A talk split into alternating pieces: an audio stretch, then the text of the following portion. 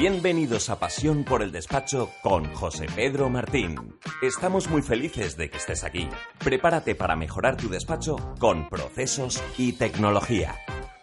Pues faltan horas para terminar este año 2019. Es importante que nos quedemos con todo lo positivo que ha ocurrido este año, que abandonemos directamente todo lo malo.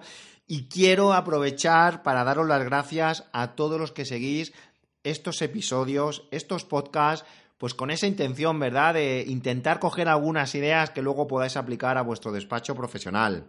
89 episodios con el de hoy, hablando de tecnología y procesos en los despachos profesionales. ¿Quién me lo iba a decir a mí hace unos meses cuando me aventuré pues a abrir una nueva vía de comunicación que desconocía, que no tiene nada que ver con el mundo del vídeo, el mundo de la cámara ya le dominaba, ya habíamos hecho muchos videoblogs, pero lo quería compatibilizar con el mundo de, la radio. Al principio fue un jaleo porque la forma de eh, hablar es totalmente diferente, la forma de expresarnos también. Fijaos que ayer, que escucho muchos podcasts, sobre todo cuando salgo a correr, me pongo los cascos, decían que el mundo del podcast es como algo más íntimo, ¿verdad? Es posible que ahora estés tú solo escuchándome, es como si fuese una relación más del tú a tú. Y esta es una de las cosas que intento aplicar cuando hago un podcast, ¿no? Que es como si estuviese hablando solo a una persona, hablándote a ti. Y esto hace que, sea como algo más íntimo, ¿verdad? Y quizás por eso sea el éxito de, los podcasts, no los míos, sino los podcasts en general, es por esa parte más, más íntima, ¿no? Bueno, era una, reflexión porque ayer lo escuchaba y me parecía muy, muy interesante.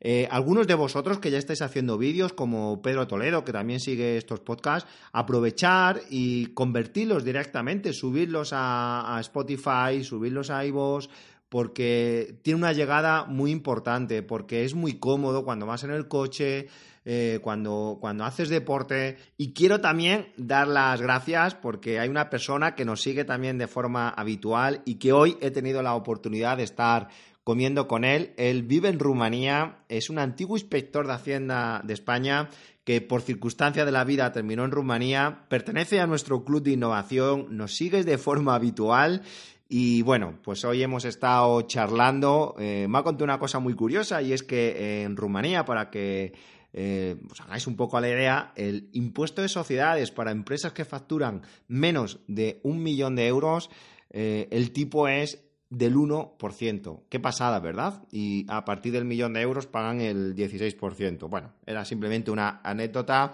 que me ha resultado interesante y quería compartir con vosotros.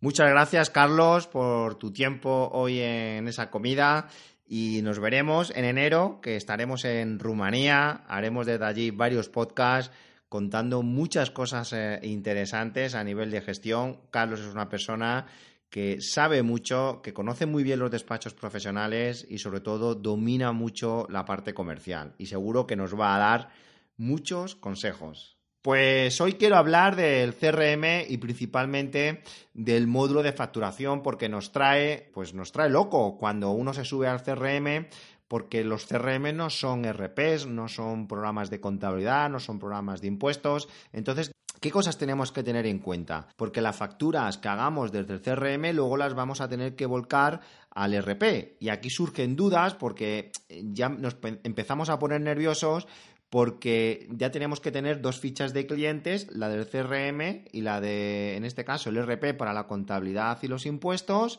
o tenemos que también tener duplicado el tema de los conceptos de facturación eh, incluso pues eh, el tema de las facturas o de las notas de cargo. Bueno, deciros que hoy con la conectividad es súper sencillo. Yo aconsejo que la ficha de clientes, eh, la principal, esté en el CRM, de tal forma que lo que tengamos en el CRM es lo que de forma automática se va a replicar en ese programa de facturación y contabilidad. Es decir, yo abro una ficha de cliente siempre en el CRM y de forma automática se abriría el RP. Lo mismo con los conceptos de facturación, abrirlos en el CRM, tenerlos allí y cuando haya un concepto nuevo de facturación, será el que se va a volcar directamente en el RP, en el programa de facturación y contabilidad. Fijaos que los conceptos de facturación es muy importante tenerlos en el CRM porque nos van a servir para el tema de los presupuestos, nos va a servir para el tema de las oportunidades.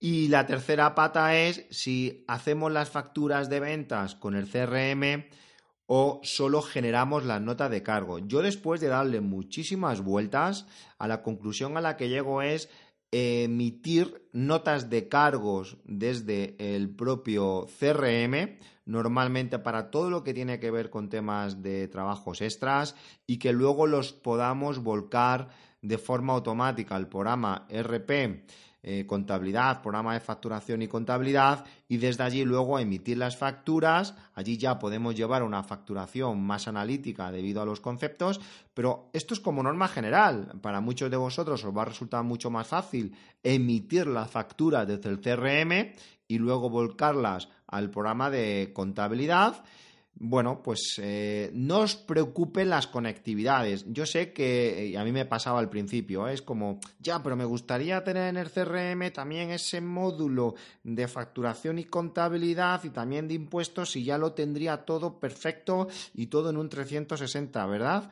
No os preocupéis, los programas de facturación y contabilidad solo será ese su core y serán eh, muy completitos, sobre todo la parte analítica y conectividad con Hacienda. De verdad que eh, el volcar unos datos de un lugar a otro antes sí podía dar problemas, las conexiones a Internet, las APIs eran diferentes, pero hoy es muy sencillo. En resumen, ficha de clientes, conceptos de facturación y el tema de las notas de cargo barra facturación. Aquí depende. Es verdad que los conceptos de facturación los deberíamos tener muy analíticos desde eh, el CRM. Cuando digo analítico, yo aconsejo que todos los conceptos de facturación los tengáis siempre eh, unidos a una familia. Normalmente esa familia va a ser pues eh, los departamentos, pues departamento fiscal, departamento contable, departamento laboral o departamento jurídico o LOPD, depende de las familias, ya lo que queráis es tirar el chicle. Y sí os aconsejo que aparte de tener una familia, tengáis una subfamilia.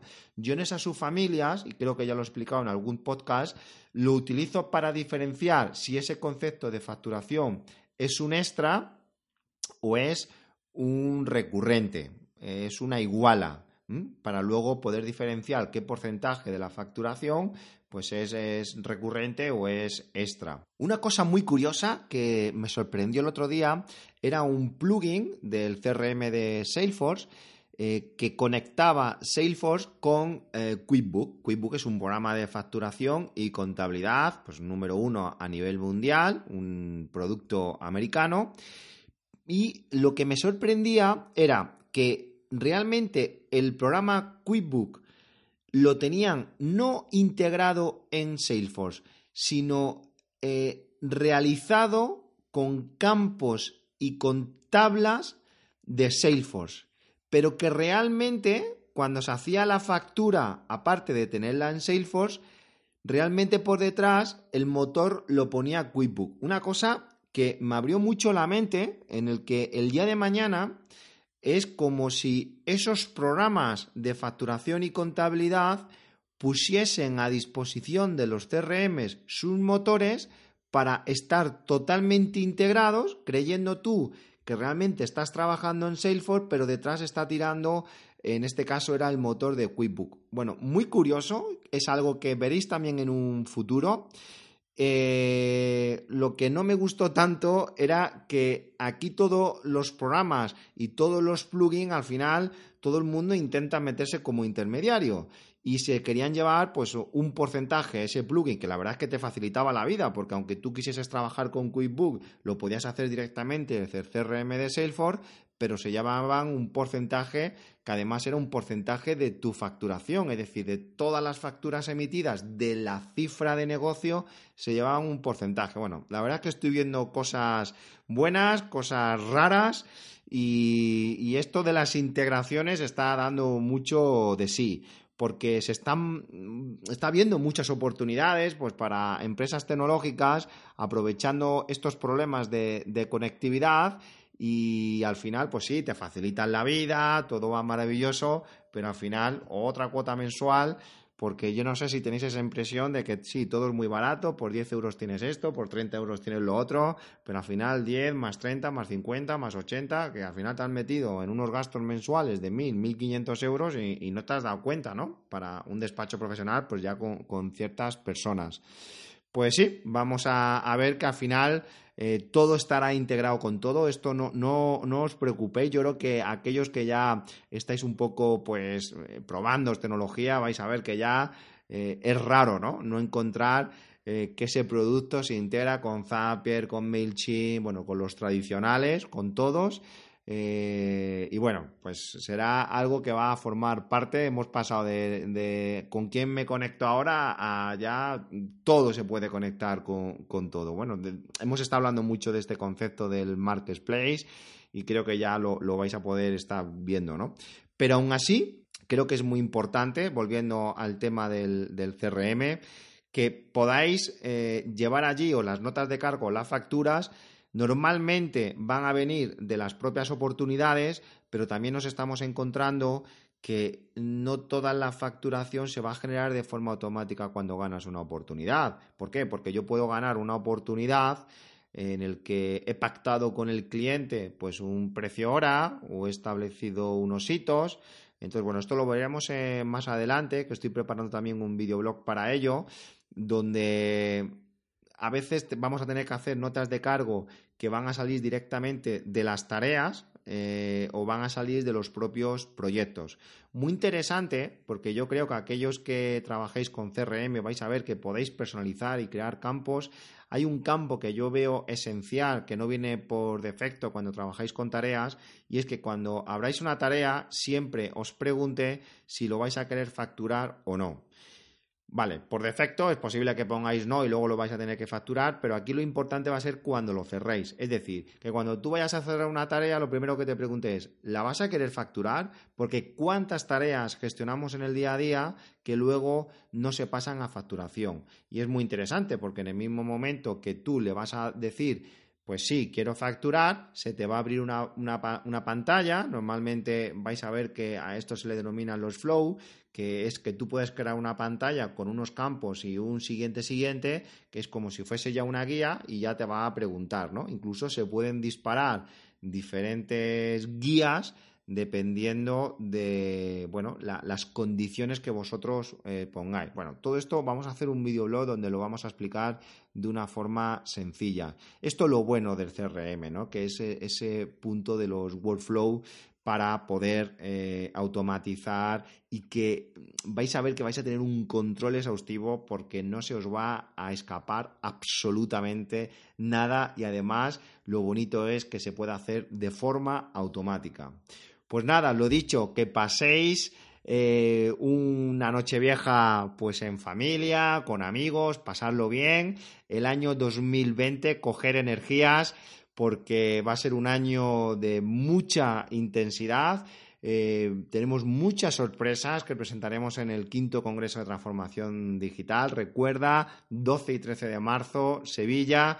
Y por supuesto, si vienes a Sevilla, llevaros las zapatillas porque el último día solemos salir, y esto es algo de tradición ya desde el primer Congreso de Transformación Digital. Algunos locos nos levantamos temprano para ir a hacer pues deporte. Qué mejor que empezar un congreso el segundo día, ¿verdad? Pues con, ganas y con alegría. Pues nada, que lo paséis muy bien y feliz año 2020. Esta sesión se acabó. Es momento de tomar acción. No te olvides de suscribirte y obtén los mejores contenidos sobre procesos y tecnología en los despachos profesionales.